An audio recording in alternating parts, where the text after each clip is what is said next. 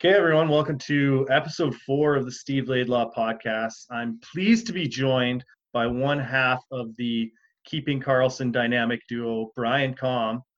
Brian, how are you doing? Hey, Steve, I'm doing great. It's so nice to be here and be a guest on someone else's podcast. Usually, when it's my own, there's a lot of pressure to make it awesome. But if I'm just someone else's guest, I can screw up all I want, and it's not my problem.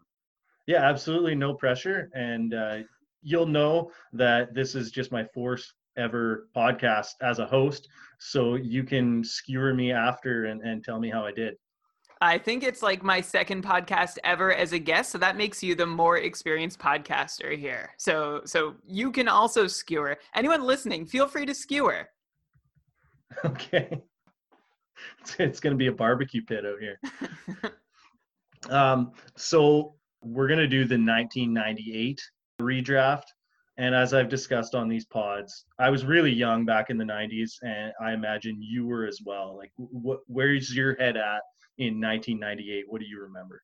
So I was just finishing middle school and heading into high school, and I did. A, I took a little trip down memory lane, like just for the year 1998 period, and you know, just to get a sense of the time and place. I always like to see what the the top songs and movies were. So the the the song that was number one for the longest time in 1998 was the Brandy and Monica classic, The Boy Is Mine, which is still on the regular playlist at my home, followed by the, the top selling single of 1998 was a terribly disgusting song that I had no idea was disgusting called Too Close by Next, which, even with my adult knowledge of exactly what's happening in this song, is still on the regular home playlist as well.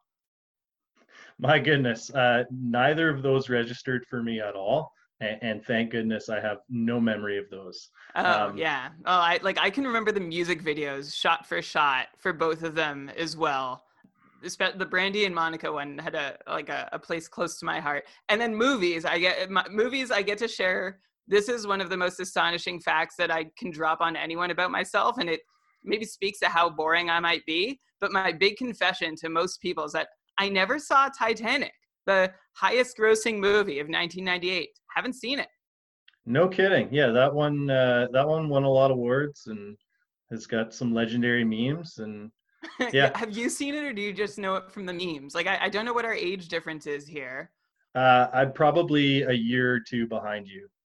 Okay, um, so like, did you see like there was also Armageddon and Saving Private Ryan and something about Mary? Like these are all like I went to the theater with friends to to watch. Yeah, I've seen pretty much all these movies, but I was not watching them in the theater. I, I was right. playing catch up. Right. So 1998, that puts us at the start of the the latest round of NHL expansion with Nashville. So that bumps us up to 27 teams, and we're going to see Nashville is is heavily involved in this draft. And there's just a crazy amount of pick trading that goes on in this first round with 12 of the 27 picks changing hands at some point. So we've got a lot of fodder to dig into. So I think we'll get started here discussing the picks that went down. But if you want to jump in, go ahead, Brian. Well, I also like wanted to jump in because like I want you to know in preparation for this podcast, I relived 1998. And while looking, first off, it's funny, there were only 26 teams in the league in 97, 98, right? And you look at the bottom seven teams, like I, I just went to the bottom of the standings and it's such a funny mix of new and old teams. You had Tampa and Florida, so the two Florida teams like coming into the league, not uh, within, I guess, Tampa was 92, Florida was I think 94 or maybe it was 95, somewhere around there. Uh, they're at the bottom still. These Florida teams in like a non-hockey market and Anaheim. So these three non-hockey markets occupying the basement along with Vancouver, Toronto, the Rangers, and the Flames.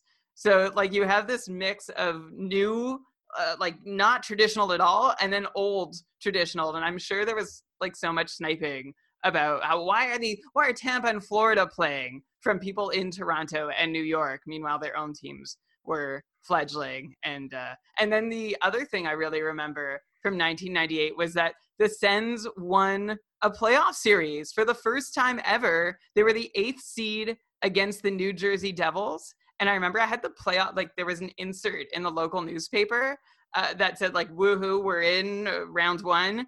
And no one's really expecting to win, but like I put it up on the wall next to where the TV was in my home. And then they actually beat this New Jersey team that had Doug Gilmour on it because we all think of Doug Gilmour as a New Jersey Devil and Steve Thomas, uh, also a guy we think of as a New Jersey Devil.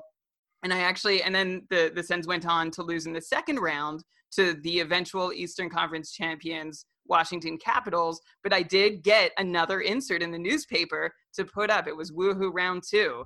And of course, the Sens were led past the Devils by Damian Rhodes and his 936 save percentage. He outdueled Martin Brodeur, who had just a 927 save percentage. It was this crazy series where only one single game, it was a six game series, only one of the games saw both teams score more than one goal. There's like fewer than four goals on average per game. It was Jacques Lemaire, master of the trap, versus Jacques Martin, student of the trap, behind the benches. So, like, it, it was just this intensely defensive trap hockey, which was boring in the regular season. But when it got to the playoffs, you're just on the edge of your seat, not in like the most exciting way, but just like, oh my God, don't screw up. Don't screw up.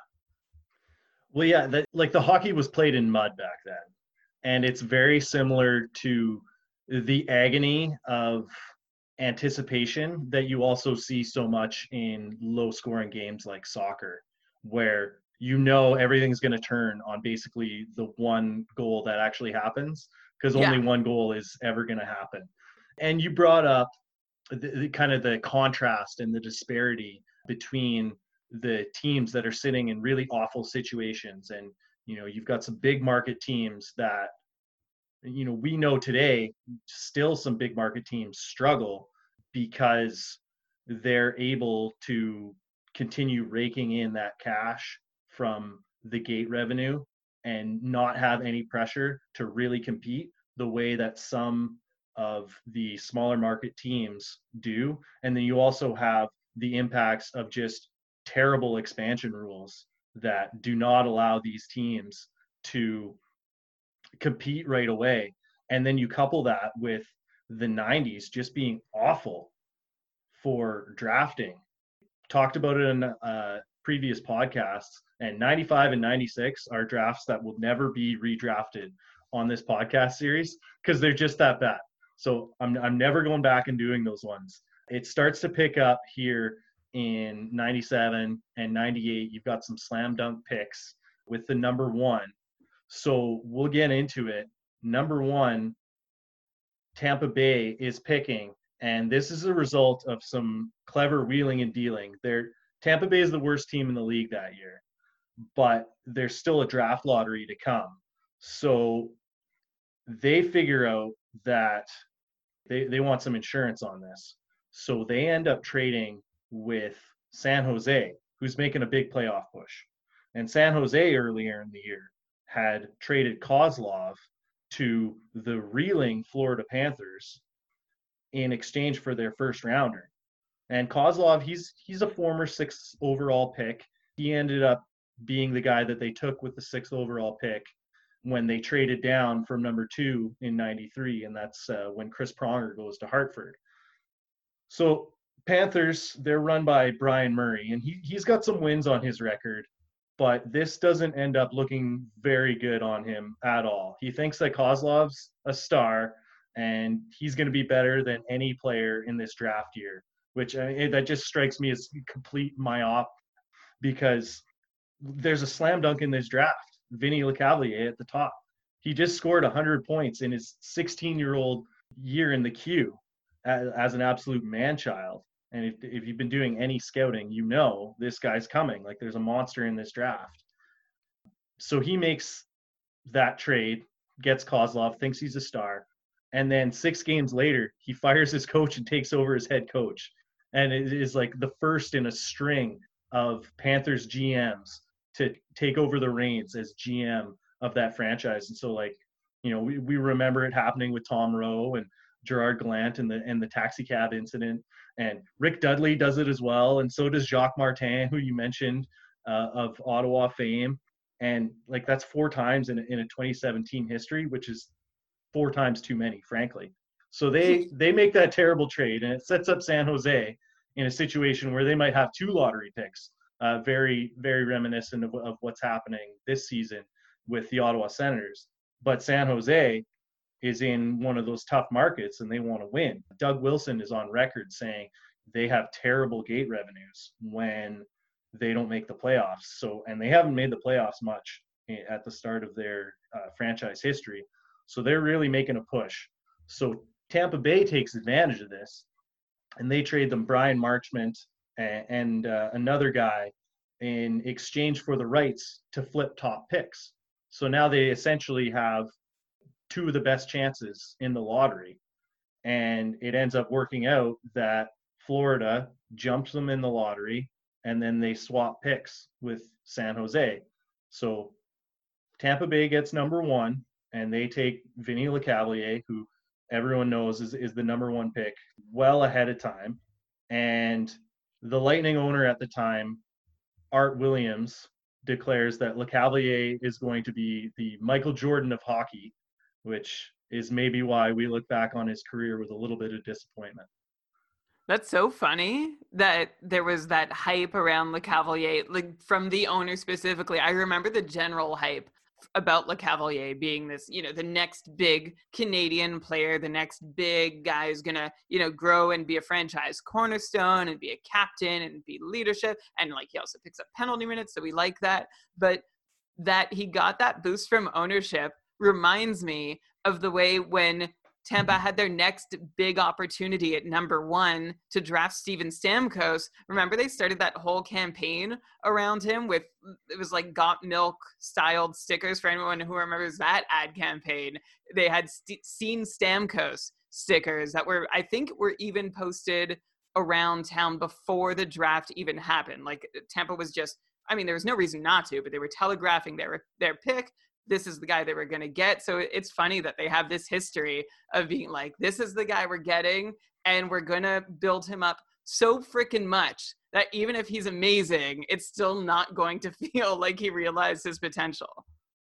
Right. And they get the number one pick in the next year's draft. But there's in 99, and we went through this on the on the 99 redraft pod with Ian Gooding, but there is not a slam dunk at the top of the draft and so they're not telegraphing anything. And in fact, they trade out of that pick, and they're they're done with it entirely. So, yeah, quite the dichotomy in their approaches to how they're going to draft at number one. And quite frankly, they draft at number one probably a few too many times. But I shouldn't be speaking as an Oiler fan. right. Yeah. You you you forfeit all your rights to talk about uh, to to throw any even mild shade at a team for drafting too high too often. Yeah, I'm shade free. I'm in fact a gleaming light bulb of Okay, so that that brings us up to the number 2 pick which San Jose now has, but they decide at the draft that they're going to swap this pick and move down. So they give up the number two pick, and in exchange, they get the number three pick from Nashville, as well as the number 29 pick, which ends up being Jonathan Cheechoo. So the Preds trade up, and this is their first draft, and they're thinking, we want a franchise centerman to have for the next decade or two. And Legwand plays for them for the next decade or two, but they'll find that they're chasing that franchise centerman all the way until they make the Seth Jones Ryan Johansen trade, and arguably even after that.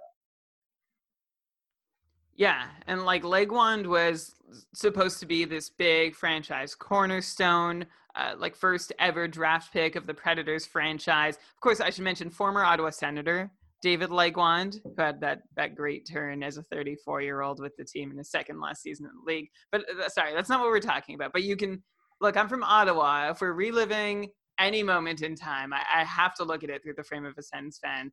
Um, but Legwand did all right with what was asked of him. Keep in mind, like he played for a Barry Trotz, David Poile team pretty much the whole way through right? And this is a team that relied on goaltending, as Barry Trotz teams have always done. So that he wasn't being asked to be this flashy offensive centerman. He was being asked to be this solid two way guy, and he filled that role pretty well. Uh, was never much more than a 40, 50 point guy on a consistent basis. Like I remember in my fantasy drafts, he was still never like taken amongst the top players. Or I was in one particular draft format where you took every, there were six drafters and everybody had to take one player from each team. And like whoever started the round would say, okay, I, I'm picking from Nashville. I'm going to take uh, Cliff Ronning or you know whoever the top Nashville predator score was at the time. Then the next five drafters had to follow that. Um, and Legwand, I don't, I barely even think registered even in those days. So definitely didn't bring the offense or the excitement that you'd want your first ever franchise pick to to make. But he certainly provided the stability and longevity, someone you could build around, not as like a centerpiece, but somebody who could like hold the fort while you look for that centerpiece. Yeah, he's their franchise leader in goals, points, games played, and he gave them 15 quality seasons. But certainly, if you were picking him in a fantasy pool, then your fantasy pool was too deep and you need to go back to the drawing. Yeah. So now San Jose's up. They've traded back from number three, and they take Brad Stuart. And you can kind of see what they're thinking. They just took Marleau, number two, in 97 and now they're making a playoff push. Well, they they end up making the 98 playoffs, squeaking in, uh, having added Bryan Marchment at the deadline. But they're still pretty bare on defense. They take a guy at number two in 96, but again, that draft is terrible, and and he hasn't come along yet. So they're still looking for a franchise defenseman, and Stuart fits the bill at the time, anyways. And he's he's very much in the mold of a 90s defenseman and he's ultimately the piece in the Joe Thornton trade. So in a, in a roundabout way, that that Nashville trade down they made gets them Thornton and Cheechoo. Wow. So San Jose really looking good, looking better than the team. I mean, Brad Stuart was okay, right? A top four defenseman, probably. And like you said, very much in that 90s mold. I mean, you look at the way the league was in 98 and you can understand and i'm going to play spoiler here for anyone who doesn't remember the 98 draft and i don't mean to steal any of your thunder steve but picks three four and five all these big bruising defensemen because teams are drafting in a league that is totally defense first. There was a, a, league record number of shutouts recorded, 160 in 97 98, led uh, with Hasek leading the way, followed by Brodeur, and Belfour and Curtis Joseph in Edmonton, and then Jeff Hackett in Chicago uh, snuck his way in there. But basically, half of all regular goalies in the 97 98 season had a goals against average lower than two and a half goals per game. Uh, only two teams in the whole league averaged more than three goals per game, including the Cup champ Detroit. So it's actually like, well, why didn't uh, why didn't why were these teams doubling down on defense when the actual most offensive team in the league, along with the St. Louis Blues, is the one that ended up winning the cup? Um, but essentially, this was not an offensive league, and I guess teams felt like they really needed those those big uh, quote unquote stay at home guys to stay home, protect their net, and be able to play some sort of really conservative, trapping unmoving and frankly boring style. Yeah, well, we we talked about it on the on the 04 pod with Russ Cohen, and as a defenseman, you didn't need to be able to turn. You just needed to be able to get your stick on a guy and let him yeah. jet ski all the way back. So they were they were more looking to grab guys for the rodeo than they were for for, for hockey. And which brings us to number four. Vancouver selects Bryan Allen, and he's getting comparisons to Chris Pronger, which I mean that's basically based on frame and and his ability to uh, to level some punishment. It also sets up a, an impossible standard. Oh, totally. Like there's no way who who became Chris Pronger after Chris Pronger. I, I don't know anyone. That's not to say there haven't been other great defensemen. Like look at the league, you can find a, a good handful, but you're looking for someone to really play exactly in that image of Pronger, and it's not gonna happen. So you're looking. Bryan Allen did his job, right? He racked up a bunch of pims. He seemed to play the tough guy. If I remember correctly, he was like somewhat mobile as a defenseman, uh, but of course, not a whole lot of offense came. Uh, the thing is, I can't really tell exactly what teams were drafting for other than this big sort of bruising defensive presence in the top five, which today, you know, I, I think since the draft that had, oh my gosh, Zach Bogosian was one, Pietrangelo was another, and Doughty I think this was like 2005. That's the 08. That's the 08 draft with Stamkos okay. at the top that we talked. About. I feel like before. since then there hasn't been um, much of a focus, like especially the the Bogosian pick specifically. There's and not Luke much Schenn. of a focus. And Luke Schenn, yes, okay. So like that was the last time teams needed to learn this lesson that teams should have learned in '98, which is don't draft these big defensemen without skating, without offensive talent in the top five, let alone top 10 or even top 20 of your draft. Yeah, and that brings us to number five. The Anaheim Ducks take Vitaly Vishnevsky. And I read a profile on him that described him as a loose cannon, drawing comparisons to Darius Kasparaitis, and nicknamed him the freight train from Ukraine. So that makes me wish that Vishnevsky had a much longer and better career than he had because I want the freight train from Ukraine to be a thing. Totally. And that sounds very much like late 90s Southern US marketing, too. It's like every hockey player actually needs to be a wrestler. So let's give them some crazy catchphrase, uh, give them like slap some personality on them and sell them to the fans. And unfortunately, it didn't work. Although Vishnevsky was a really fantastic piece on my EA Sports NHL Series video game teams from like the early 2000s to the mid. He was like a, a heavy hitter kind of guy. He had the little hammer icon next to his name. He was really great that way. But in the NHL, uh, not so much. hmm So at number six, Calgary picking in the six hole for the second straight draft. And for the second straight draft, they they take a bit of a disappointment this time around. It's Rico Fata, who strong junior player. He even scores a bunch in the AHL when he finally matriculates to pro, and he gets 200 NHL games, but he never quite sticks or, or lives up to the hype. No, and we were just talking. I was trying to figure out before I came on to join you like why i mean rico fata first off has a fantastic name so that's one reason to be like oh yeah i remember this guy the other reason was there was so much hype around him for some reason and i was trying to divide, discern the reason uh, before i came on and i couldn't and like my first thought was that it had to be a world juniors performance and i look and i see okay 1999 he had four points in seven games and just one goal. So maybe it was a really big goal.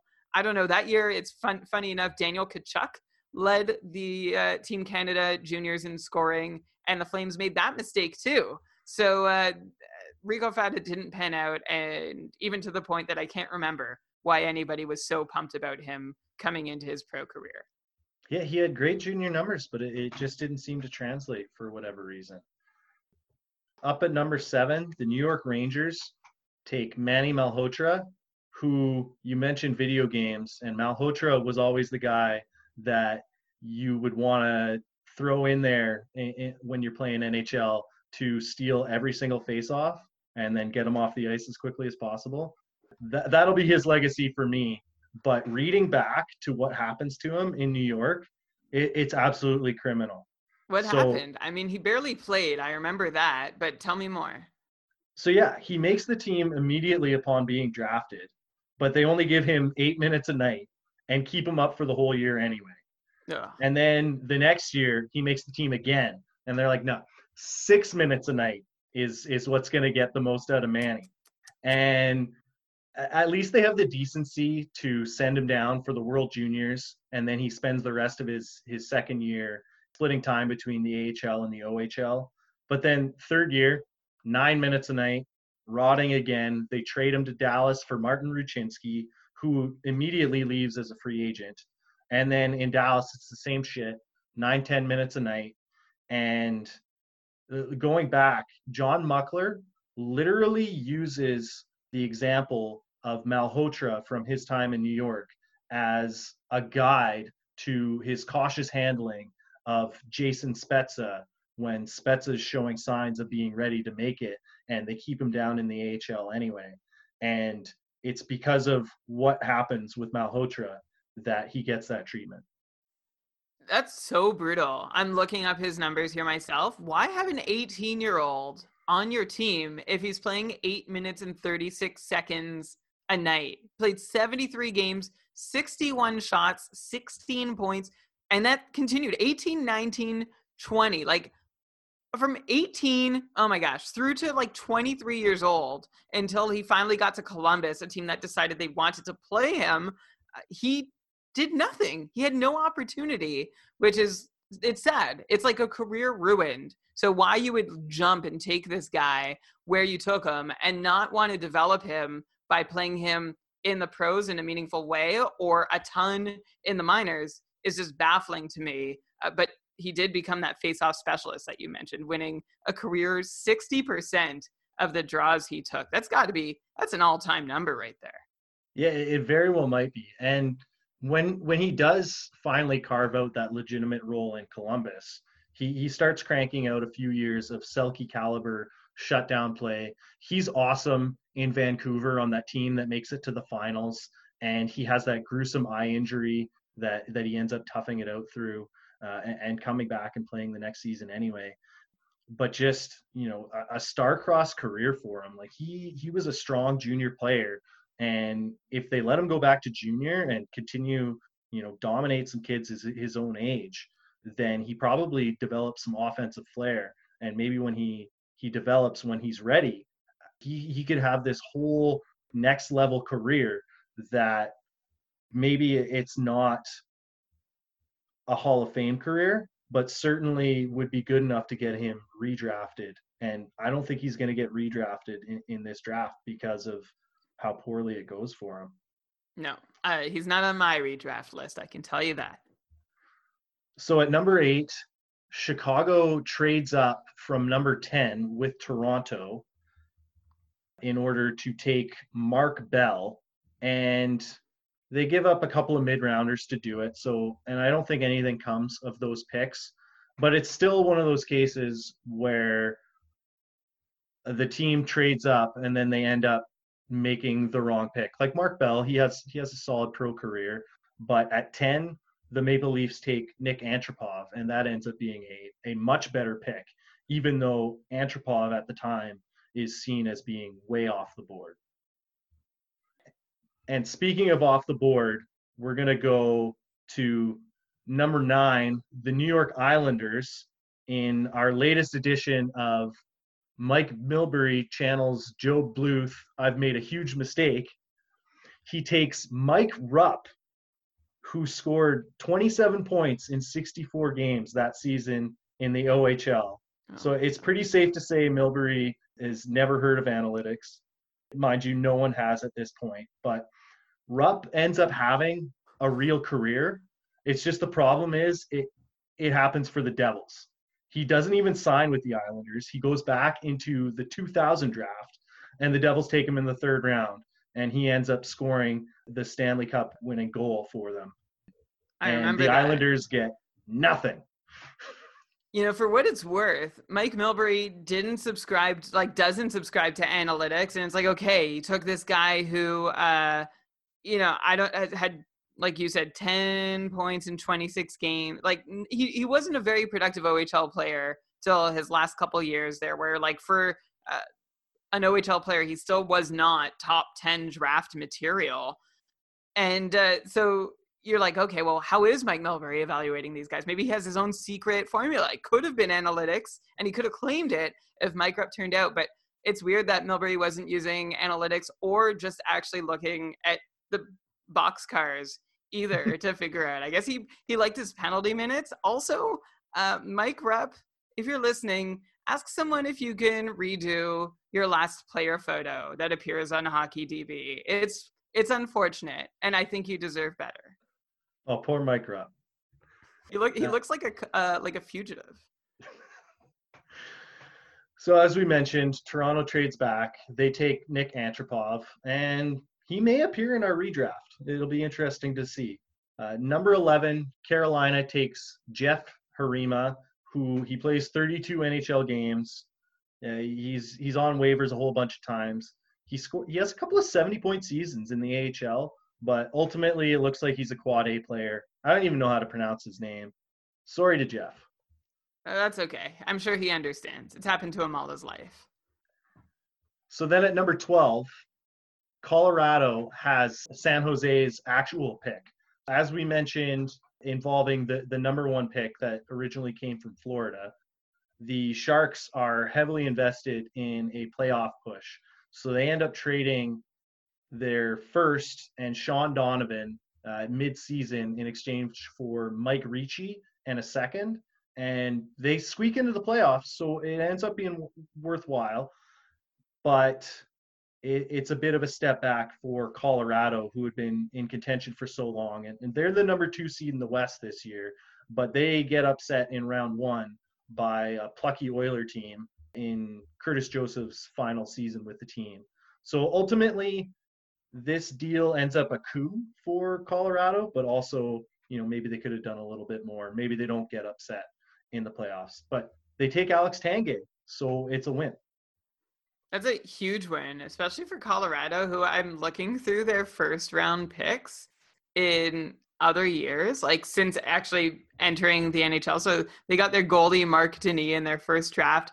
And then these are the other guys that weren't Alex Tanguay in their first several years in the league. Peter Ratchuk, Kevin Grimes, Mikhail Kuleshov, Vlad, Václav Nedorost, I guess, and then Peter Budaj and Jonas Johansson, Dave Liffiton. Like I'm going until I find someone who succeed. Wojtek Wolski, I guess, was decent. Um, Chris Stewart. I, it took them till 2007. Their first draft was 95, but it took them to, till 2007 when they drafted Kevin Shattenkirk and then promptly traded him uh, to the Blues for. That was uh, the Erik Johnson trade. That was the Erik Johnson trade. That's it. So um, really awful drafting history outside of this one bright spot in Alex Tanguay at 12, which is a fantastic grab. The Avs had four first round picks this year. Yeah, and Colorado, they did most of their work building that team during their time in Quebec and then with some later round draft picks. And certainly they they probably never get over the hump without that trade for Patrick Roy. Oh, so, of course not. So thank goodness the Canadiens hung him out to dry in that one game. Mario Tremblay will always be remembered as the, the Benedict Arnold of Montreal. I don't even really know who Benedict Arnold is, but I've seen him referenced in Archie comics. I think I think the analogy holds. You're in the clear. So number 13, the Edmonton Oilers in a run of, of terrible drafting to end the 90s take Michael Henrich, who never plays an NHL game, this is not a great year for the OHL in this draft. We talked about Legwand and Allen and Fata and Malhotra and Rupp, and now Henrich's in here. And we should probably talk about something funky going on with the Barrie Colts, who are an expansion franchise in, in the mid 90s. And they end up with a bunch of high picks coming off their team, and none of them turn out. So we talked about Tkaczuk, who's their team captain at 17, and he goes number six in 97, and he doesn't end up making it. Alexander Volchkov goes number four in 1996, which again, terrible draft. He, he doesn't pan out. Henrich and then Martin Skula goes to Colorado at 17. And then in 99, we talked about it on that pod. And Brian Finley goes to the Preds at number six. He doesn't end up panning out as well as Denis Shvidki, who's a number 12 overall pick, and he doesn't go either. And those teams were really good too. Like they lost in the Mem Cup final in 2000, but just for whatever reason, they're cooking up some some of the worst draft picks ever, and I've got no idea what's going on there. That is an, a story, I think, Steve, that needs to be told. Why Barrie was producing these apparently great players who had great junior careers, including on the world stage, and they all fizzled in the NHL, and no one saw it coming. They were all getting drafted in high rounds. I think uh, I would listen to that podcast if you made it. Okay, maybe I'll dig a little bit deeper and episode like 77 of the Steve Laidlaw Nice. pod will be will be the mid 90s Barrie Colts. Every I, I'm sure everyone is just itching uh, to hear. I uh, the only like I'm gonna just share one random working theory is that their head coach was Bert Templeton, who, if I'm not mistaken, the name strikes me as somebody who did coach team the World Junior team at some point. So maybe he was giving Barrie Colts players preferable treatment at the World Juniors, or I'm entirely wrong. And he never coached the World Junior team. This is what happens when you don't research every single angle before going on air. Yeah, I don't want to speak out of turn, but I remember reading about those Barrie Colts teams, and I believe Templeton gets fired sometime in the middle of that that run for them. And I can't remember exactly why, but it was it was some kind of off ice scandal or something like that. So Okay. you you you may be on the right track. He, uh, I, I'm finding it now. He coached the World Juniors in 1977 and 1987. So uh, too far before these guys. He he wasn't running the pipeline unless he was playing playing kids in diapers. yeah, yeah. No, that's a. There goes that theory. Okay, so at number 14, Phoenix takes Patrick DesRochers, who I don't know, he's he's a goalie and he doesn't work out. So maybe don't take goalies in in the first round. And speaking of which, at number 15, Ottawa takes Matthew Chouinard, and they like him so much that when they can't sign him, he re-enters the 2000 draft and then the, the compensatory second that they get for him not signing, they use that pick on him again. They're like, nah, you're not getting away from us. And you got to respect the determination from the Sens. Uh, Chouinard plays one game. He makes two saves. He never lets in a goal, but he's also out of hockey by the lockout. So maybe don't take goalies in the first round. The Matthew Chouinard story lives on in Ottawa Senators lore and like very much encapsulates the way that Ottawa felt they had to be like so desperate, so thirsty that they draft a guy. He rebuffs in 1998 in the first round. He rebuffs them and it's like, sorry, uh, this isn't going to work. They couldn't come to terms on a contract. I'm like, fine, you go back into the draft because we're just going to pick you again in 2000 with another reasonably high pick. Uh, so it's madness. It's funny. Uh, and there is more of a story behind this, although it's not as tantalizing as you might think. They just they they felt like they didn't have enough time to come to terms with him. They felt like they could make it work, and uh, they couldn't. So uh, too bad for Matthew Chouinard and the Ottawa Senators for not making that work. Interestingly enough, the guy who went before the guys who went before and after the Sens drafted Chouinard for the second time, Ilya Bryzgalov went before, Jarret Stoll went after. So he's sandwiched between two legit career NHLers. And uh, and then I also want to point out you mentioned maybe don't draft goalies in the first round. I feel like you shouldn't draft goalies in any round. At least in 1998, there were like I, di- I didn't count, but there were like 15 or 20 drafted. None of them had meaningful careers. The, the one that came closest was Andrew Raycroft. Uh, so he had a meaningful year. I wouldn't say he had a meaningful career. Uh, and then Antero Niittymaki is your next best guy. And then Jason LaBarbera is the only other player who has any sort of reasonable NHL resume from the goalie crop that year. So I don't know if it was goalie scouting that was bad or goalie. Conti- I, I don't know what the deal was, but goalies were bad. As always. Yeah, Brian, I was gonna say you're slagging on my guy Jason LaBarbera, but what do you like about Jay? He played for your Oilers at some point, didn't he? absolutely he did. So uh, you you mentioned a few guys from like there's some great candidates for the all name team coming out of this draft. You mentioned LaBarbera, Carlos Skrastins is in this draft. It's a really good mentioned- name. We mentioned Rico Fata. We mentioned Jonathan Cheechoo. There's some Milan Kraft in here. Ramsey Abid. Ossi Vaananen. Don't forget Vitaly Vishnevsky, who we've also mentioned. I'm glad you're bringing this up because I actually, in preparing for the show, I went through the list of the, the all the players drafted to pick the best names. Can I? Is now a good? I was going to save it for the end, but can I share the others that I found? Yeah, are there any that I didn't touch on? Yes. Uh, Sergei Skrobot was drafted by Philadelphia, 205th to the 8th overall, no NHL games played. Oak Hewer, drafted by Tampa in the seventh round, no games played. Vince Maltz, uh, drafted by Vancouver in the seventh round, no games. Anton But, with just one T, drafted in the fifth round by New Jersey, no games played. Peter Svoboda, drafted by Toronto in the second round, but not that Peter Svoboda, not the one that had a good career with Montreal. Uh, just another guy who played just 18 games. And then Jesse Fibiger and Yuri Depita were my other name picks. But I really like Oak Hewer a lot. Yeah, I was in it for the Skrobot guy. You you you had me at Skrobot. Should have saved him for last. okay, uh, so some other players uh, of, of, of real meaningful value drafted. Simon Gagne and Scott Gomez are first rounders. Brian Gionta, Brad Richards, Mike Fisher, Francois Beauchemin, Erik Cole, Michael Ryder, Mike Ribeiro, Shawn Horcoff, Robin Regehr, Andrew Rehkopf, Mikael Samuelsson. Like there's there's some good options in this draft when we do our redraft. So the first round didn't go so hot for teams, but they certainly made up for it with with some of the later picks.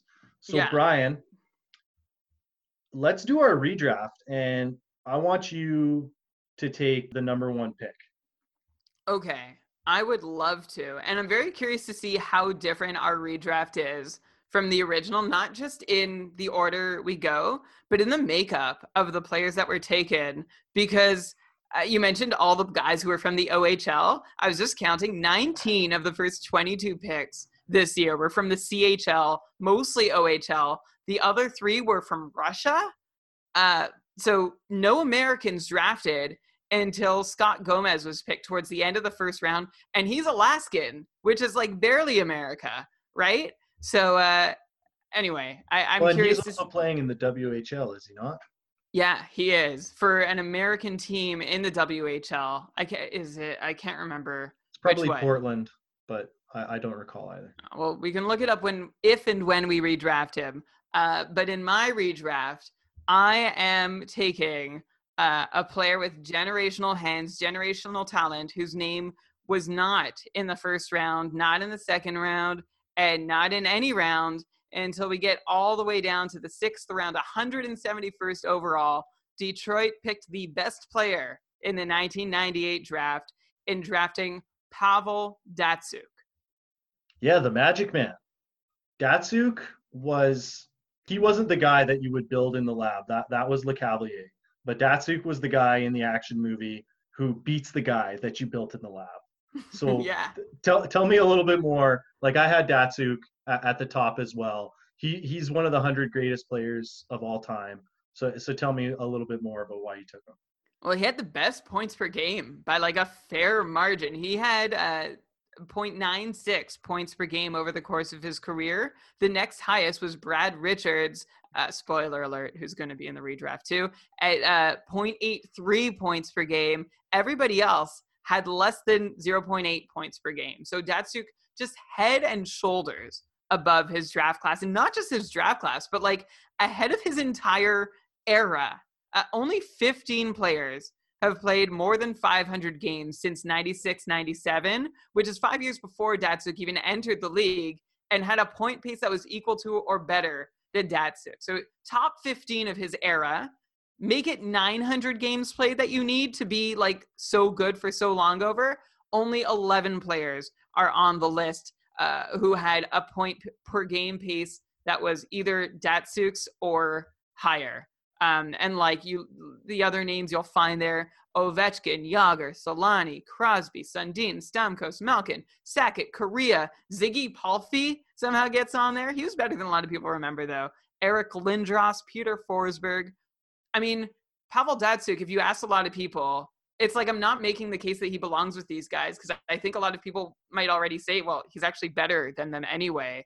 Um, but I just want to like really hammer home the point here that he was absolutely head and shoulders above the rest of this draft class, and like you said, a top hundred player in NHL history. Uh, not only was he amongst the best scorers in his draft class, but also amongst the best setup men in his draft class, and no one else in this draft class can say that, or really a whole lot of draft classes. So yeah, Pavel Datsyuk uh, goes number one to Tampa. Mm-hmm. I guess and, I guess it doesn't really matter to what team. Oh no, it, it matters. Tampa oh, okay. Bay. They they get him number one. So he's a three-time Selke winner, and he gets heart votes six times. And you almost can argue that maybe he should have won the Hart at least one time. He never puts up quite the same counting stats, but once we start tracking Corsi's and, and that sort of stuff, he's got a nine-year run where he's never below 55.8% shot share. And that includes three seasons where he's above 60%. So he's tilting the ice like no one of that era did. He's so dominant and it just so happens that he shares time with with some of the best guys to come along in generations like Ovechkin and Malkin and Crosby, who who basically bat around that Hart Trophy for much of Datsyuk's prime. So maybe he misses out on it, but certainly he he makes up for it with with the Selkes. And I just want to ask you one question, Brian. Would you rather play keep away from a dozen tigers or one Datsyuk? Uh, a dozen tigers. I feel like there's a Tiger King joke to be made here for sure, but I can't find it. Right. So that puts me up at number two for the Nashville Predators. And I'm going to take that big number one centerman that they've been looking for for really their entire franchise history. I'm going to take Vincent Lecavalier. Okay. I mean, there was another centerman out there who wasn't as big, uh, wasn't throwing as many hits or getting into as many fights, was listed under 200 pounds. This is Brad Richards I'm talking about. Uh, also four inches shorter than Vinny Lecavalier. So I guess if you're drafting for size, you go Lecavalier. I don't know if I can like when do I disagree with you here? Do I I should let you make your case a little bit further. Try and convince me because I at first agreed with you, but as I got closer to recording this with you, I kind of flipped. But tell me why Lecavalier over who I think should be here. Well, I can see the case for Brad Richards, especially when you consider that Richards passes Lecavalier on that 04 Cup winning team and is the number one center and, and wins the Conn Smythe. But the best player on that team wasn't either of the centermen. It was Martin St. Louis. And we right. could talk about how St. Louis arguably makes those guys extra millions of dollars and really is the reason that they have such more impressive legacies, which is not to say that they aren't awesome players.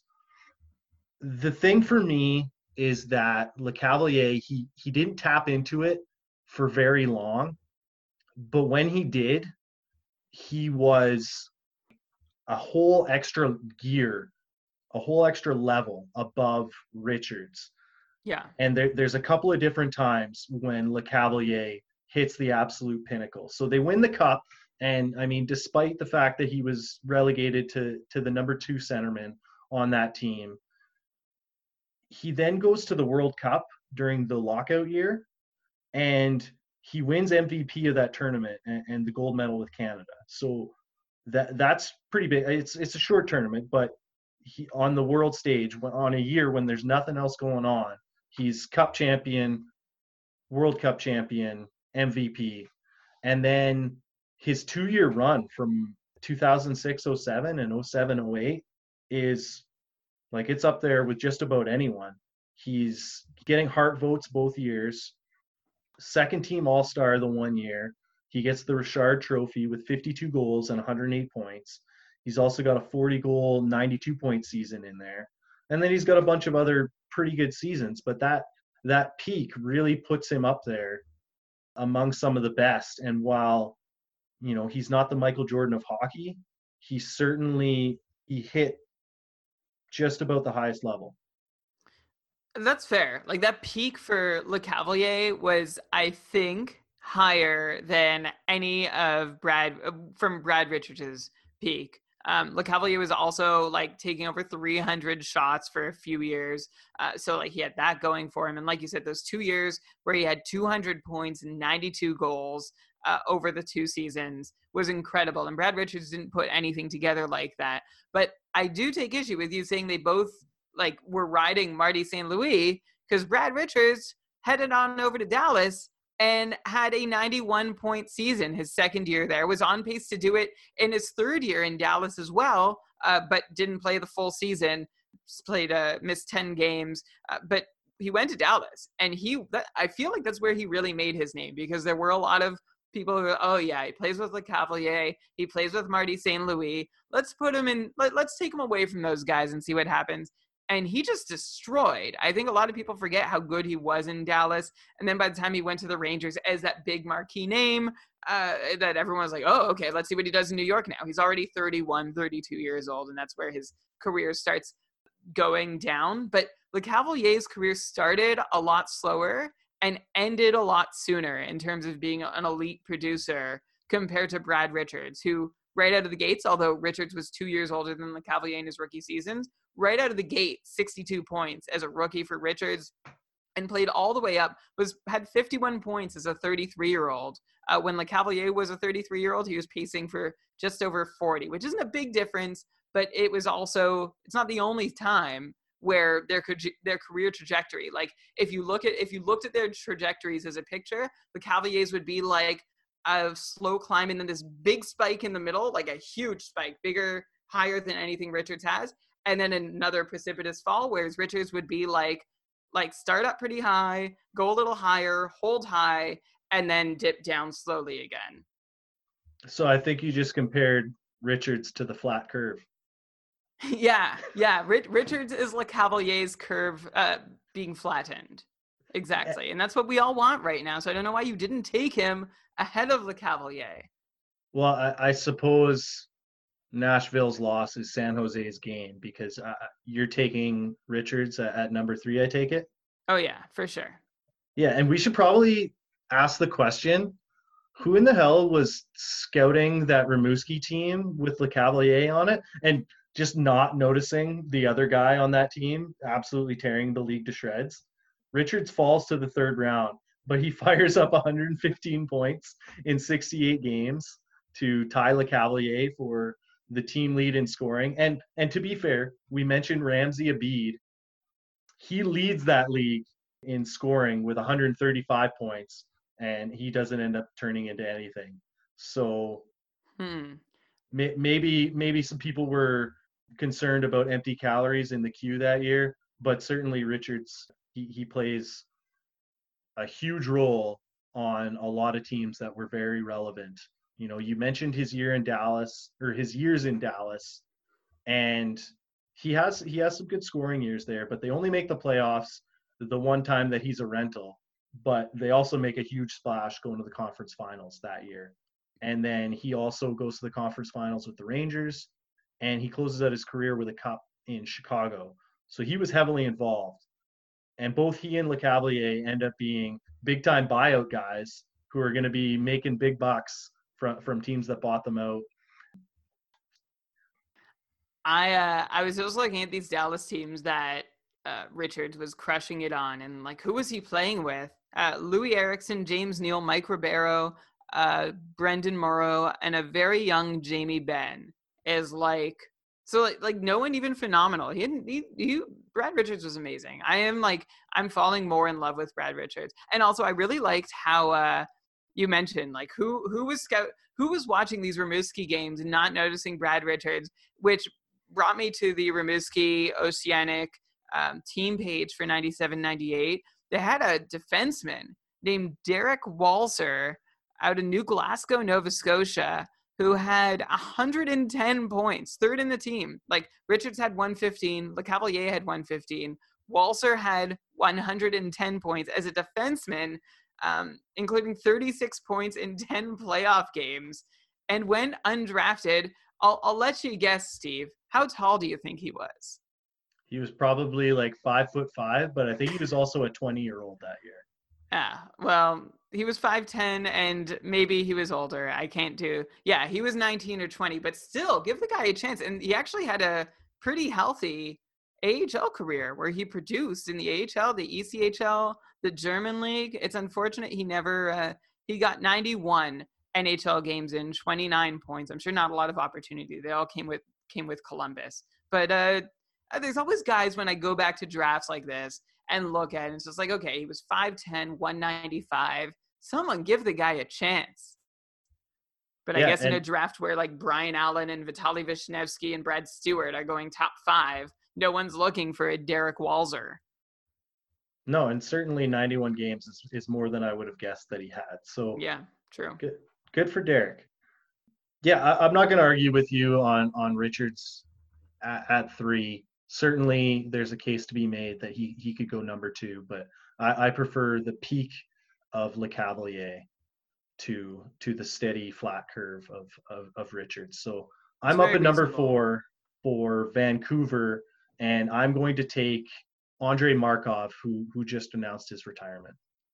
I was so ready to come in here and be like the biggest Andrei Markov hipster and fanboy and just be like, well, y'all don't know how good Andrei Markov was and how great and brilliant a pick this was uh, for, by you to put him at fourth in your redraft. And then, of course, he retires the day before we do this. And all, all the swan songs and beautiful pieces about how great a person and player and whatever he was are coming out. So I don't sound cool or unique at all anymore, but I will still sing Markov's praises to the ceiling. I love this pick for you, Steve, at fourth overall. And I guess the, the interesting part is who's going to come after, right? How much did we prioritize this defenseman? There was a case, honestly, for Markov to be number two, just based on how long and fantastic a career he had. And I wish he made that. There was that rumored comeback not that long ago, right? Where he said, like, hey, I'll play for Montreal if they want me.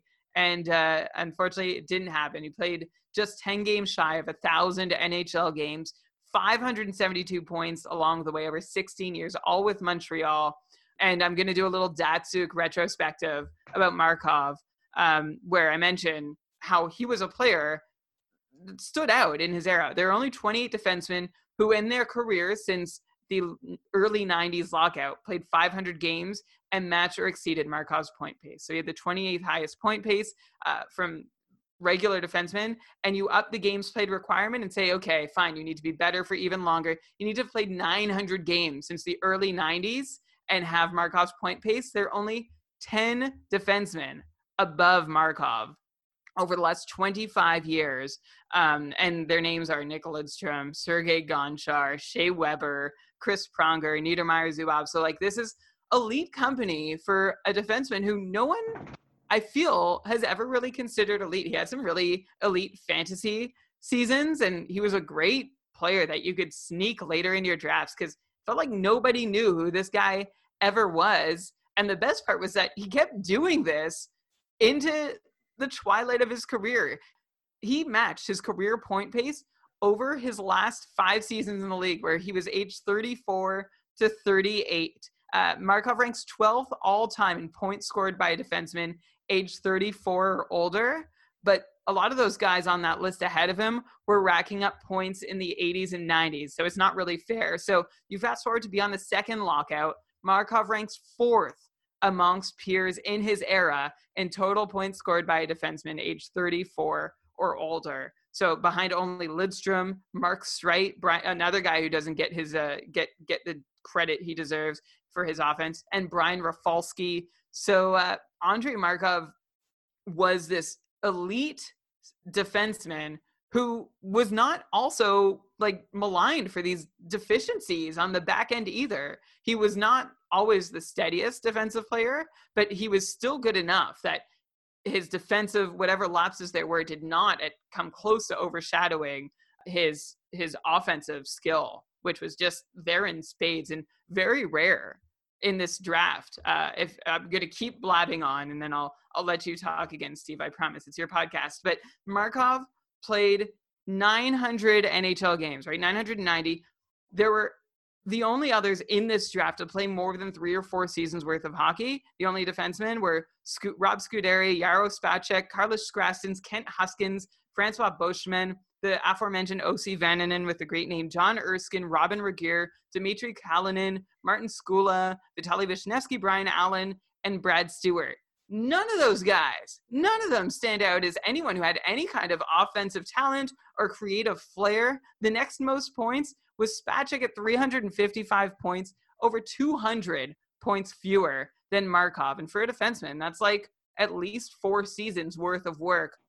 So Andrei Markov, unlike any defenseman in his draft class, and I will, I'll give him the Datsyuk treatment. Unlike any defenseman, eh, or unlike many other defensemen in his era, there are a few like him, but uh, he was eh, amazing. I love Andrei Markov. Yeah, I don't think he quite makes the cut as a Hall of Famer, but certainly he gets Norris votes six times, and he was an anchor for really those Habs teams that always seem to punch above their weight, just just hanging in there with shot blocking and goaltending and that rope-a-dope defensive style, and then a rock solid power play, either quarterbacked by Markov or or Mark Streit. And those teams always, you know, they carved out a couple of conference finals and and Markov maybe he maybe he pushes enough to sneak into to Hall of Fame candidacy if he doesn't lose two and a half years to those torn ACLs. Like it happens twice in a row, and he loses yeah. a ton a, a ton of really late prime years for him.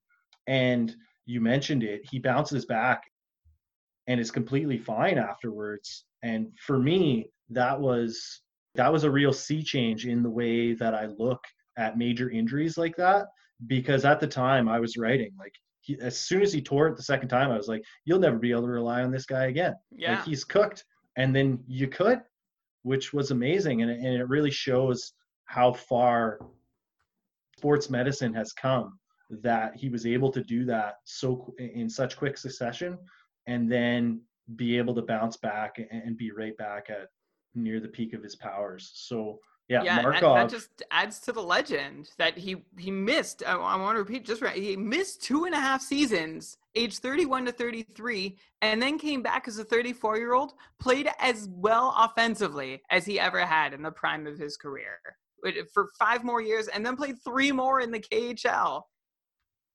Yeah, so I think I think the top four was never going to be any different than, than what it was. Maybe you could quibble on the order but it was always going to be those four guys. They really stood out in this 98 draft class. So I'm really interested to see what direction you go in at number five for the Anaheim Ducks, Brian.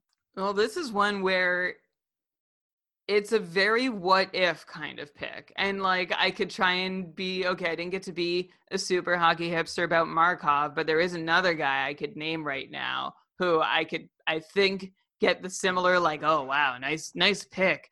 Uh, but I'm not going to go for him um, because it, it is too much of a what if. And I'll leave the name a, a, mystery. You can, I don't know if you'll take him next or not, um, but I'm going to go with the known entity in Alex Tanguay, the one great draft pick that Colorado ever had in Colorado for the first 12 years of their existence. Uh, he was just a key cog of those teams that had Patrick Roy still if my memory serves, backstopping them with Chris Drury.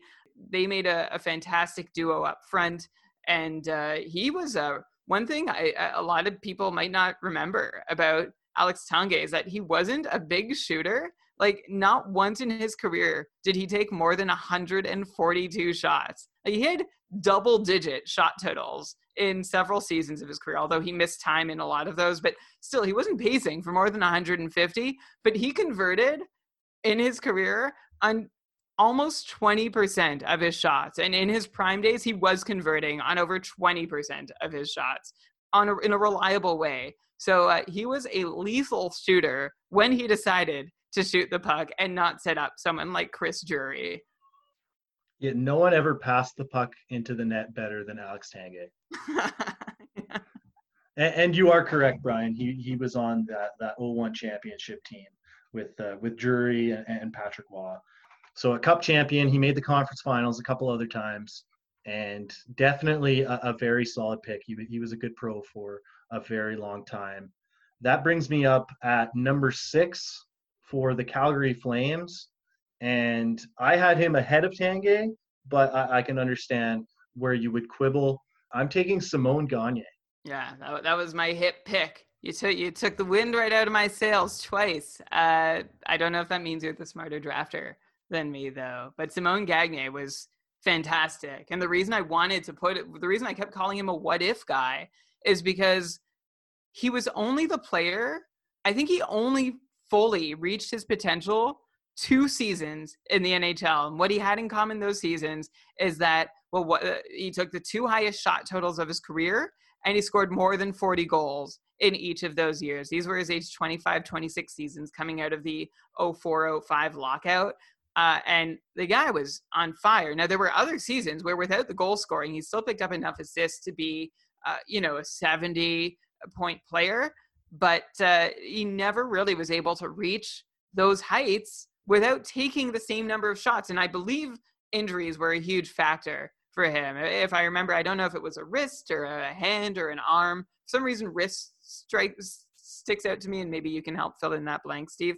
But he was a guy who always you could see the potential. Like anytime he had the puck on his stick, if he shot it, there was a great chance that it would go in, and you just wanted to see him have the chance to do it more.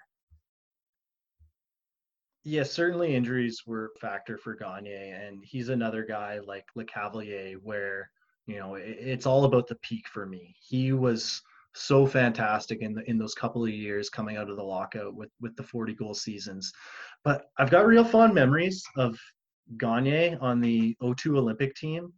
And then he works his way up to the top line with Joe Sakic and Jerome Iginla. And that's that's a huge bounce back for Canada in, in those Olympics.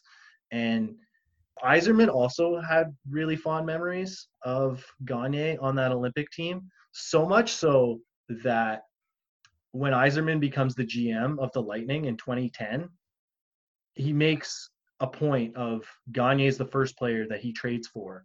And that team ultimately makes it to the conference finals in 2011 and loses to the Stanley Cup champion Boston. He's got some big moments in, in that conference finals with, with Tampa Bay. He also scores the OT winner in game four of the first round against Boston when he's with the Flyers. And, and that starts off the 03 comeback that uh, carries the Flyers to the cup final. So he scored some really big goals and was involved in some really big moments. And he's a guy that I'm always going to remember from that era. For sure like there there are those there's posterable moments from Simon Gagne that we remember for Team Canada and for Philly and for Tampa. Like there were moments, and you just wish that those moments were more present throughout his entire career. And I think a lot of it just was opportunity. I I don't think it was skill that was missing. Absolutely, yeah. Just just couldn't stay in the lineup long enough. So you're up at number seven, New York Rangers. Are you going to play this kid six minutes a night? No, I'm not, but I am going to take him seventh overall here. Former Ottawa Senator, Anchorage's own Scott Gomez uh, is just like old man time over here, right? Uh, of course, when the Calder. Named like I remember when he won the Calder. I swear I barely knew his name until he won it. It was just like, who is this guy? And I oh no, I remember because he beat out Marty Havlat for the Calder Trophy his season, if I'm remembering correctly.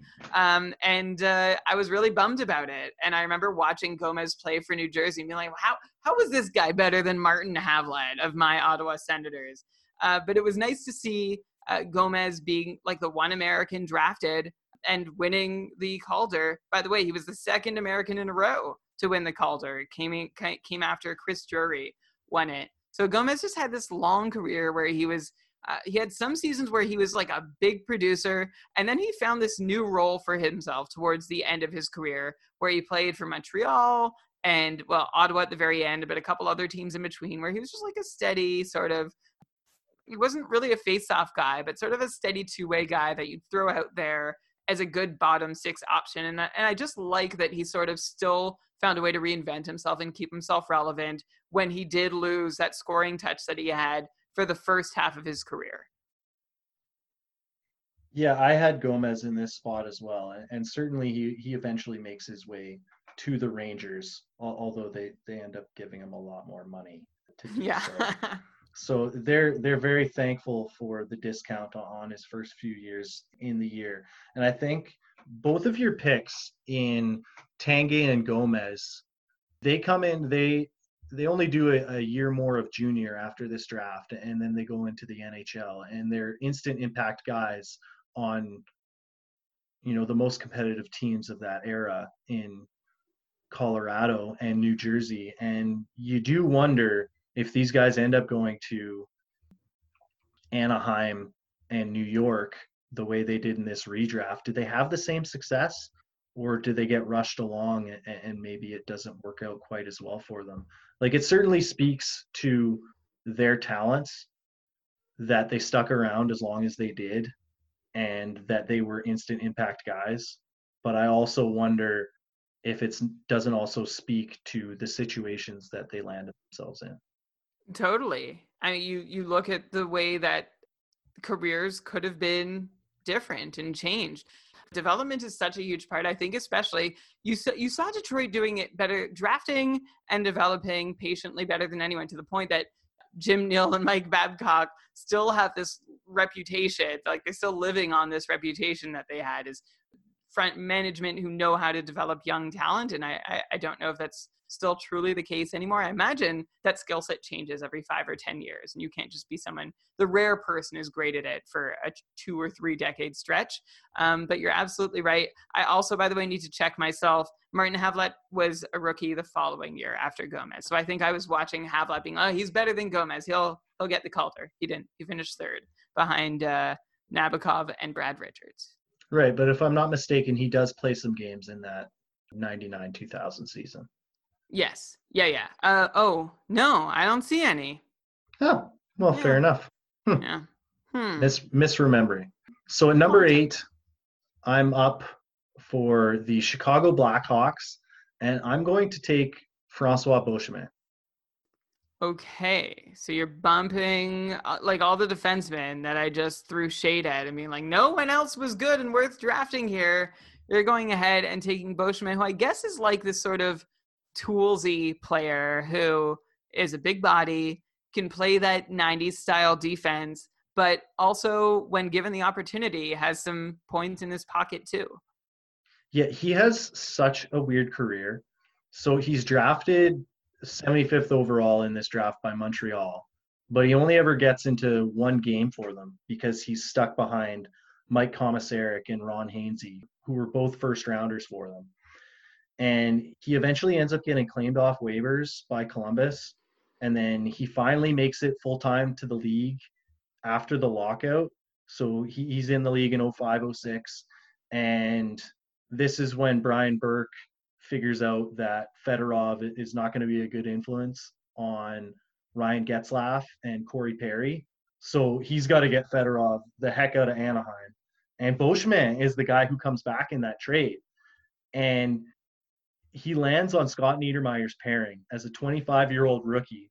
So he's immediately playing 24 minutes a night for one of the league's best teams. And there couldn't be a better situation for him.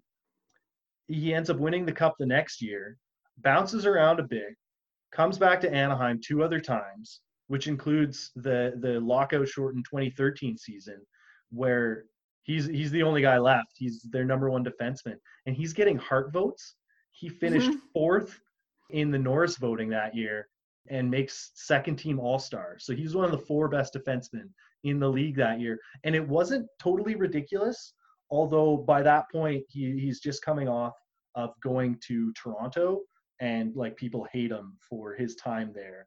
It takes him eight years from this draft to finally make the league, but he still has a 13 year career of playing 20 plus minutes a night there weren't very many good defensemen in this draft, and he was one.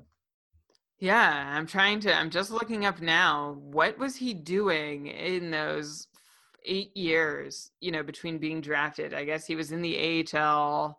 Uh, yeah, a turn in rotting. the AHL. Yeah, and like he wasn't even really. He's essentially putting up his NHL numbers in the AHL, which is not good, right? Those are like 25, 30 point seasons, except for that one season where he did get Norris consideration and was a half point per game player.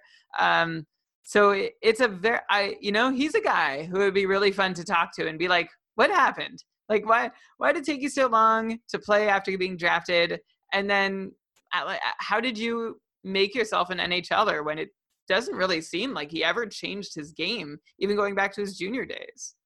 No, I think I think Montreal was just a little bit too saturated with prospects, so he never gets that opportunity in their system.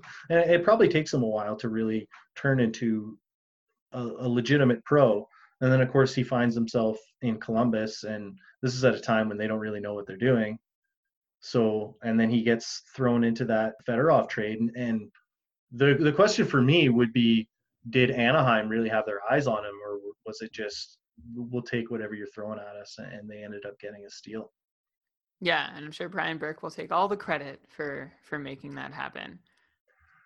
Okay, so at number nine for the New York Islanders, channel your inner Mike Milbury and let's see what you can cook up for them. I'm gonna draft Sergey Skrobot. Uh, no, just kidding. Mike Milbury would never draft a Russian, so uh, that wouldn't happen.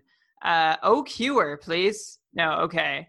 Uh, I well, here's where we get to a, a, point in the draft where things really sort of flatten. There's probably five or six guys who could all you can make an argument all belong here. Uh, we talked about goalies. I, like, there's no goalies worthwhile. So I don't know. I, am in a spot where I, I I'm not gonna. I is it a spoiler if I name all the guys I'm thinking about and like explain what I like and don't like about them? Well, why don't you you fire off your list of guys you're considering and we'll kind of unpack it. Okay. So I've got uh, Jonathan Cheechoo, former Ottawa Senator, Michael Ryder, Erik Cole, and Nik Antropov as this group that and maybe David Legwand sneaks in there. I think Mike Fisher is only sort of on the fringe of that group because I watched him so much in Ottawa and I have that like personal exposure that uh, like things I appreciate about his game that don't show up in the score sheet the way that um, you know where these other guys I'm essentially judging by their score sheets and the games they played against Ottawa. Uh, so I guess Cheechoo, the argument against Cheechoo, and it might not be fair, but he didn't really ever get to do much away from Joe Thornton. So you know, you I just don't know that I can trust that. Is is that a fair assessment of him? Yeah, there's two guys in this draft class who have basically one season that stands out that is completely unlike anything they did at any other time in their career.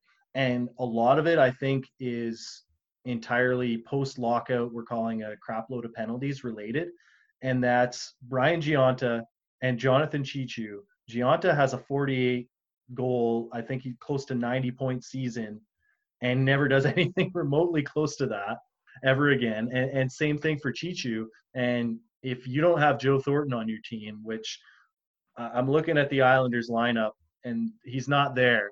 So without him, I, I don't think there's any way you can justify a Cheechoo pick.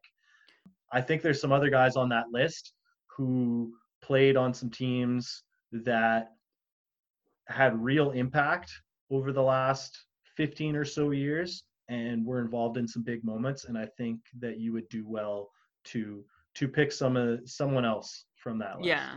So I, and actually one guy that i've totally skipped over and it's like half intentional because I, he gotten into all kinds of trouble for alleged sexual assault and uh, physical assault. And he's had his you know noted problems with alcohol and drugs, which I of course don't begrudge him. I'm talking about Mike Ribeiro, um, who had you know who is probably the best player remaining, who hasn't been drafted.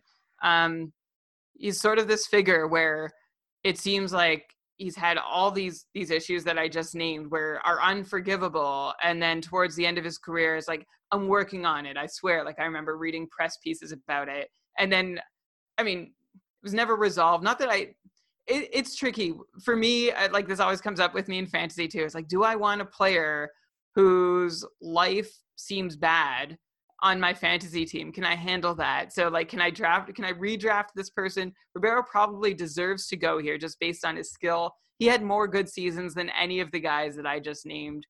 He was, he was on those Dallas teams with Mike Richards, and then uh, he bounced around a bunch because of these personal issues and legal uh, allegations. So I guess I'll just say him uh, and then let you pick from the pile of the other guys. So I really uh, zigged and then zagged there.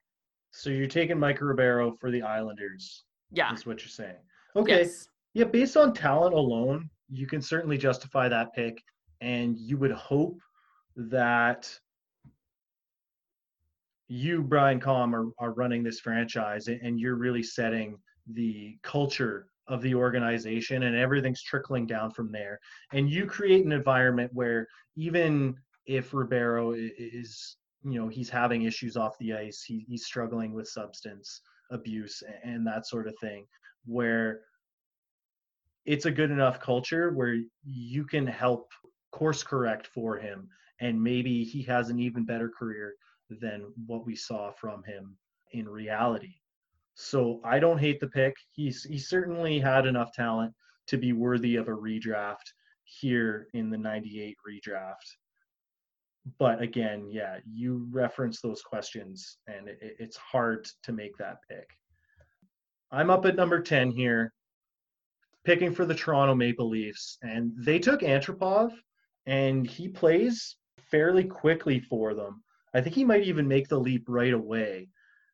They sign Cujo this summer, and that turns them into an immediate playoff team. So this is a weird situation where I'm picking for a lottery team, but I'm thinking about taking something, you know, making a pick for need, which is not something I usually advocate for.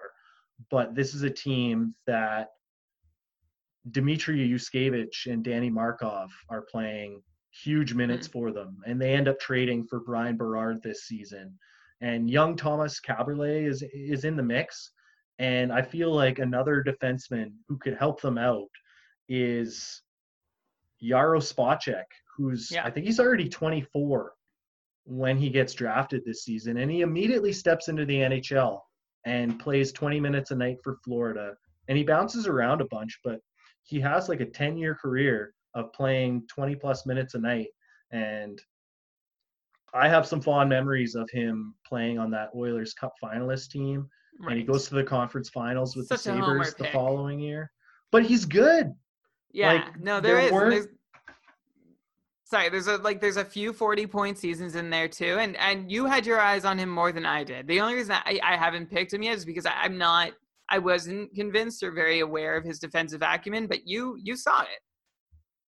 Yeah, he he was solid. Like he's he's a bit of a I think he would have been appreciated in 2020 a lot more than he was back in the early 2000s because he he was the type of guy who could help tilt the ice for you while not doing anything like overly spectacular. Like you he was the defenseman who you didn't notice, and that was a good thing.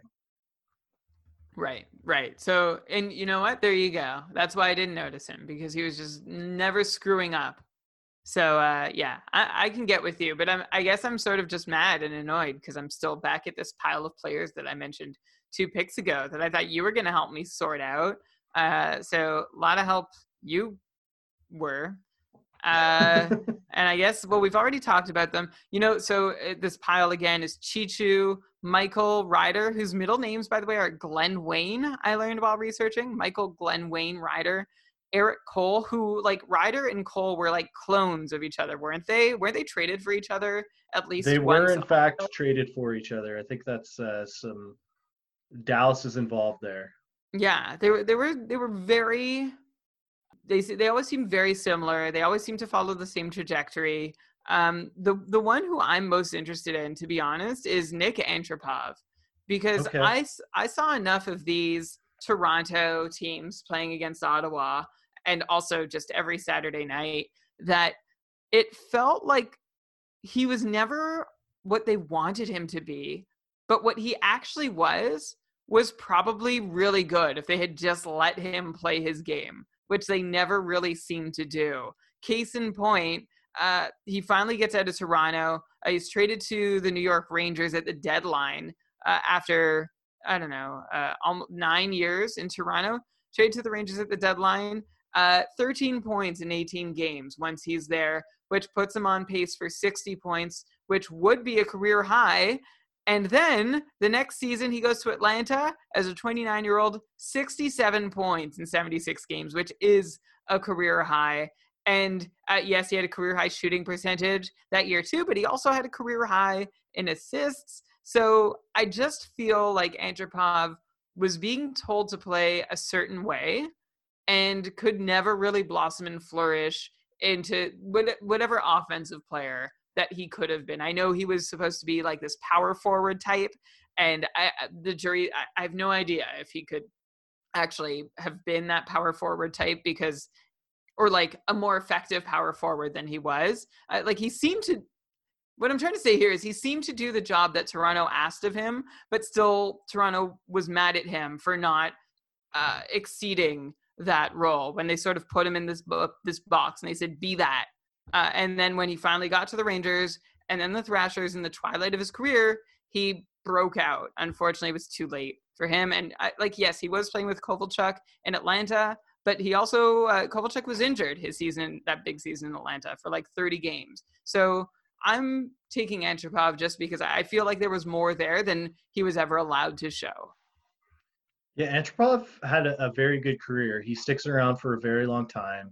And you're talking about Leaf fans whose idol is, is still Wendell Clark, right? right? So there's a certain type of style that they expect out of these players and and this is a, a really high pick for them like they they traded away some of their other high picks so this is the guy they took in the lottery and was supposed to be this home run for them. And and I think some people would probably think they they reached for him and therefore there's all these expectations. And he doesn't end up filling that overly physical type power forward player that they lionize there but he still uses his frame very effectively in a way that I think would be appreciated a lot more now. So he was certainly in the mix to be drafted in this redraft. And for Carolina, they get a player who, who would be very effective for them. I kind of thought you were going to take Cole for them because he does end up being drafted by them. And in this redraft, he probably won't be available for them because I'm up at number 12 picking for Colorado and I kind of think Erik Cole's the best guy left. So I'm going to take Erik Cole. Yeah, I think that's a good pick. Erik Cole was a guy who always just kind of bored me. I my Erik Cole story is that I always uh, told my w- to be wife uh, that like we had to go when we were dating. Like we have to go see a Montreal. Like she'd never really been to a hockey game before she met me. Went to a Sens game at least once a year, and then I was like, we need to go see a, a game in Montreal. And we, so like, you know, I built it up for a couple years. We go, uh, we put it like wearing my Sens jersey, and Erik Cole scores a hat trick against Ottawa. It, of course, it's against Ottawa in Montreal. Uh, in like the first 12 minutes of the game, uh, Montreal I think ends up winning five nothing, and we have these two very loud, drunk and like terribly rude and also speaking like swearing at us in French, uh, people behind us who just like made the whole experience so awful that I don't know that I can ever go back to a Habs game again. At one point, like it was like swishing his beer. Anyway, it was so annoying, and I was just seething, and I was just like, if I turn around and say something or t- like it's just gonna get worse. So like it just had to like suffer through what was just a terrible game, all because of Erik Cole but that's not Erik Cole's fault. He was uh, he was a really good goal scorer who who he couldn't stay very healthy, but when he was healthy, he could certainly turn it on as as you demonstrated. I was kind of hoping that you went to the game where he scores and then he high fives the ref. Oh no, that's an all that's an all time clip though. Mm-hmm. And you're right. He he has that one great year in Montreal on that Pacioretty Desharnais line and I think that team is that also a conference finalist team for Montreal. In any case, he he scores 30 goals a couple of times, and he makes a couple of conference finals. He wins a cup with uh, with Carolina, and if not for injuries, like the guy broke his freaking neck and came back to play in Game Six and Game Seven of the Cup final. Yeah, yeah, that was impressive. impressive. Yeah, yeah, I I remember that injury, thinking it was over, and then he came back and was fantastic. I don't know that in his best season in Montreal, they even made the playoffs. Is that, that's is that uh, unlikely? Yeah. No, it's quite quite possible. Um, but yeah, in, they were like a, a bottom feeder team. So way to go, Erik Cole. Way to have your best season for a team that was last in the Eastern Conference. What a waste. Well, in any case, you're up at number 13 picking for the Edmonton Oilers, and you could not possibly do worse than they did.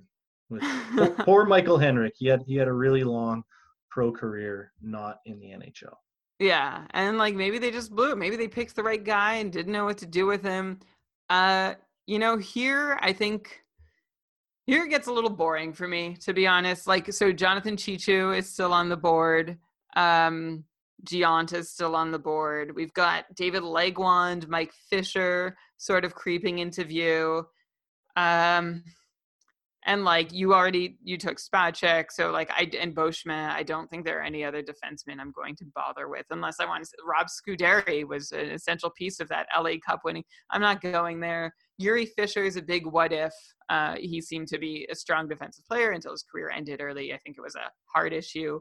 Mike Van Ryn, another defenseman who just couldn't stay healthy, but had this pedigree and upside that was supposed to make him someone. I'm just delaying because I truly like don't even know uh, who I want to pick. I guess I could I could go with Andrew Raycroft. I think go with uh, your heart, Brian. Go with your heart. My heart honestly says David Legwand. Like, I don't just just take all all faithful here. David Legwand, who's going to play 15 years, be decent in all of them, be a solid number two centerman. Uh, because at this point in the draft, you're just not going to do a whole lot better.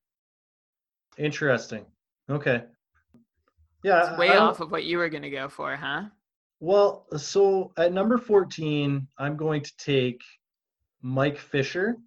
Yeah. And I, I want to throw this hypothetical at you. What if Legwand goes to Ottawa to start his career and Fisher lands in Nashville? How, what do you think ends up different about those two guys' careers? You know, I honestly don't think a ton. I really don't. Like Mike Fisher's bread and butter was a two-way centerman. Um, and there were seasons where he could go on these offensive runs, a, a, fantastic player to have on your team in the playoffs, but he also couldn't stay healthy. Um, both these guys were getting Selke votes over the course of their careers pretty steadily. Uh, so I, I, honestly I see them as one and the same. I only went Legwand because I felt like I was being a homer if I took Mike Fisher but it, it, it comes down to both these guys as two way number two centermen who have limited offensive upside, but are just they're just always there for you. Yes. So if Legwand ends up in Ottawa in, in the Fisher spot, like those teams go on and do the exact same stuff. Uh, you know, maybe Ottawa, maybe Ottawa isn't as strong with Legwand over Fisher. So maybe uh, if that's the point you're trying to make, then I agree. I should have gone Mike Fisher. Aha! So we've rooted it out. yeah, I, I really like Fisher's career. He he gets Selke votes in nine different years. He scores 20 goals six different times. So he's not like he's not racking up huge point totals, but as a guy who's getting shut down usage for much of his career, he's still throwing up 20 goals on some teams that were they were relevant for all of the early 2000s those senators teams were. And he even has that second run that that late career run with Nashville where they go yeah. to the cup final again. And and by then like when they're in when they're actually in the cup final all of their centermen are hurt so it's like Mike Fisher and then nothing else up the middle so he he's leading a ragtag group into the finals against Crosby and Malkin yeah, yeah. So I like the Predators were ended up being overmatched in that series, but Mike Fisher felt like a key piece, and he even got to do. He was so good that he got to do. I can't remember if he was the like Justin Williams has done it more recently. I don't know if anyone really did it before Mike Fisher, where you know he took off the whole series, like ah maybe maybe not, and then you know as the trade deadline comes and the playoff run's about to start, Nashville signs him and says, yeah we we could use you. I don't think he was terribly effective in that role, but still like always a guy you want around and also super handsome mike fisher is one of the most handsome hockey players i think uh, to ever I don't know if ever, but to at least ever play in Ottawa. Yes, certainly one more reason that you should should have drafted him sooner. But may, maybe all along you were holding out hope that he would make it to the number 15 pick for you here, taken for the Ottawa Senators, Brian. You've mentioned you've got this list of players you're not really that interested in drafting. So if you if you just want to skip past this pick and, and we can move on to to other things, then you go ahead. But otherwise, make your pick for Ottawa? Uh, well, I guess I'm just looking through the list of players that I wish I got to see play for Ottawa. You know who I would pick? Uh, Is it Shawn Horcoff? No, it, it's not. Does that, I was I was gonna say Tyler Arnason so that Ottawa didn't trade for him, but they only traded Brandon Bochenski and a second round pick for him, so it wasn't a big deal. Um, okay. I Chris Neil's on the list. Like he's a pretty effective long-term player who like was never a great scorer, but seemed to be a really great representation of sort of the hybrid enforcer role that came to be in the NHL. Someone who could, uh, you know, at least just deal with other teams' most annoying players, maybe make some players on the other team annoyed while still not being a total liability when he's on the ice. So maybe I'll, well, no, I, I would take Shawn Horcoff long before I took Chris Neil. So I'll, I'll go Horcoff, sure.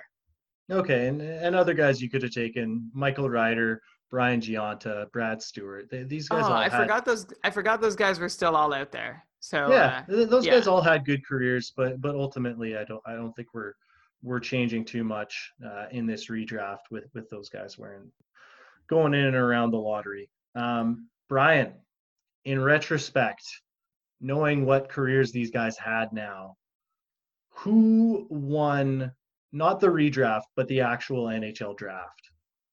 Oh, it's got to be it's it has to be Detroit. Yeah. Right? They got they got well, they got Jiri Fischer and Pavel Datsyuk. So they drafted, I think, two of the better players in the entire draft. Um, so that's why I would say Detroit. Like it was a weak draft. There was not a lot of uh, really exciting picks made. So there's not a lot of players who are like, oh yeah, with that player, this team really won the draft. I guess you could also say Tampa just by virtue of Lecavalier, but I, I think there are very few teams and Richards that picked. Did they get? Oh, they got Richards, of course. Okay, so Tampa won. Tampa won the draft. That, yeah. that was why you're oh yeah. And I was like buying myself time. I'm like, who is who's he hinting at that I should have also grabbed? I guess Montreal got Beauchemin, Markov, so those were a couple good. So yeah, I, I, Tampa and then Detroit and Montreal seem to me to be the three winners. How about you? Any other teams stand out? I, w- I would also throw out New Jersey getting Gomez, Gionta, and Van Ryn, just because. Well, th- those are the three teams that really win win cups with with guys that they took in this draft class. So those are the three that stand out. I would agree with you, Detroit, just by getting such a superstar in this draft when really there wasn't another one that turns the tables. We talked about Datsyuk being the type of guy who tilted the ice for 60% of the shots in some seasons and you just didn't get that from anyone else drafted in this. So certainly the Lightning they get a cup and, and some competitive seasons out of their first two picks in this draft and they're very good for them for a very long time. But Detroit is constantly in the mix because of the Magic Man. Yeah. Way to go, Detroit. For I wonder if they were like, I think we can hold off when they had it like in the second round, third round, like they knew they wanted Datsyuk and they just waited uh, like an expert drafter until the moment they knew they had to take him, or if they were just like they really actually did want all the players they took ahead of him more. Because then you can't actually give uh, give Detroit so much credit, can you? Well, so do you know the the Datsyuk draft story? Uh, no. Is it like a phone call and have you seen this guy type of story? No. So their their legendary scout Håkan Andersson, who helped them unearth some of their other late round legends from this era, he's over in Russia scouting Dmitry Kalinin, who's projected to maybe be a first rounder. Mm-hmm. And then he sees this kid on the other team with magic hands, and he's like, "I gotta, I gotta see this kid again. So he sees him a couple other times and then he's going to see him one more time. And there's a Calgary scout who's also supposed to get on the same flight and they get weathered in. So they never end up making it to this game. And apparently Andersson's the only NHL scout who even sees Datsyuk that whole year. And I think like Datsyuk's 19 playing in not the top Russian league, but another tier down. So he's not on anyone's radar. He's he's he doesn't end up making the world junior team, but Andersson's like this guy should be on their junior team. I hope he doesn't make it because if he does, then everyone's going to know about him, and then he doesn't, and so they they could have taken him wherever they wanted because um, no one else even knows about him. That's amazing. I love these stories of these guys drafted in the late rounds. And it's, you know, that's one of the trade offs of scouting getting better is that there aren't similar stories. There, there are fewer secrets to unearth. So I, I but I still wonder what the best, uh, the best late round draft stories will be in from this generation when we hear them 10 or 15 years from now. Well, you know, there's going to be more because we're still drafting kids at 18, 17, 18 years old and you just don't know what they're going to be. And i think that's that's really inspirational because all these kids they get drafted and it's for a lot of them it's the best moment of their lives. And for a lot of them this is just the start. They get drafted and then the work starts and they start getting after it. And it doesn't matter what round you're drafted in it's what you can do when you get your chance yeah, and I'm I'm all for the underdog story. So give me all the sixth and seven round success stories, please. Yeah, no doubt. So Brian, this was a lot of fun. I, I really want to thank you for coming on the pod and doing the 1998 redrafts and taking a trip back in time with me. It's really fun to do this with someone who is as psychotic about doing research as I am. So I, I think we really, we really matched wits here, and I'm very thankful for you coming on the pod. So, Brian, why don't you take a moment and, and tell the folks what you got going on right now? Okay, Steve, thanks a lot. Uh, I host, uh, co-host a podcast called the Keeping Karlsson Fantasy Hockey Podcast. It's the best fantasy ho- hockey podcast in the world by two people who own Erik Karlsson in their keeper pools. Uh, it has been running for I think six years now. We run this whole multi-tiered league with promotions and relegations called the Cupful or the Keeping Karlsson Ultimate Patron Fantasy League. Uh, so I we have this private Facebook group if you want to join us, where like the hockey talk is still going. I don't know how aggressively I want to plug everything, but I, I guess uh, please check out our podcast if you haven't heard it before. Uh, Keeping Karlsson, like as in Erik Karlsson, and uh, you can also follow us on Twitter at Keeping Karlsson. Yeah, and you guys have perhaps the best fantasy hockey pod running right now. So if you're in a fantasy hockey league, you can certainly tune into these guys. Each week they're breaking stuff down and and even during uh, a pandemic you guys are you guys are continuing to churn out the pods. So Brian, thanks again.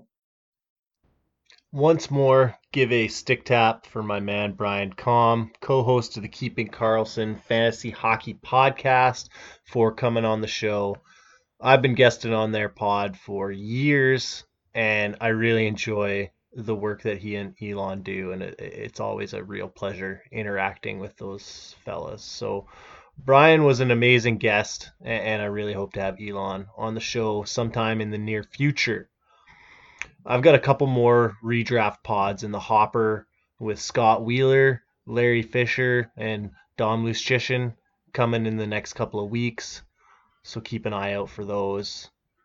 And make sure you go back and listen to the first three episodes of the Steve Laidlaw podcast. We broke down the 97 draft with Peter Harling, the 99 draft with Ian Gooding, and the 04 draft with Russ Cohen. I feel really blessed to have these great people coming on the show to engage in this exercise with me. And it's certainly been a lot of fun. If you're enjoying these pods, give them a like and a review on whatever platform you're listening to them on. And thanks for listening. Stay safe and keep your head up.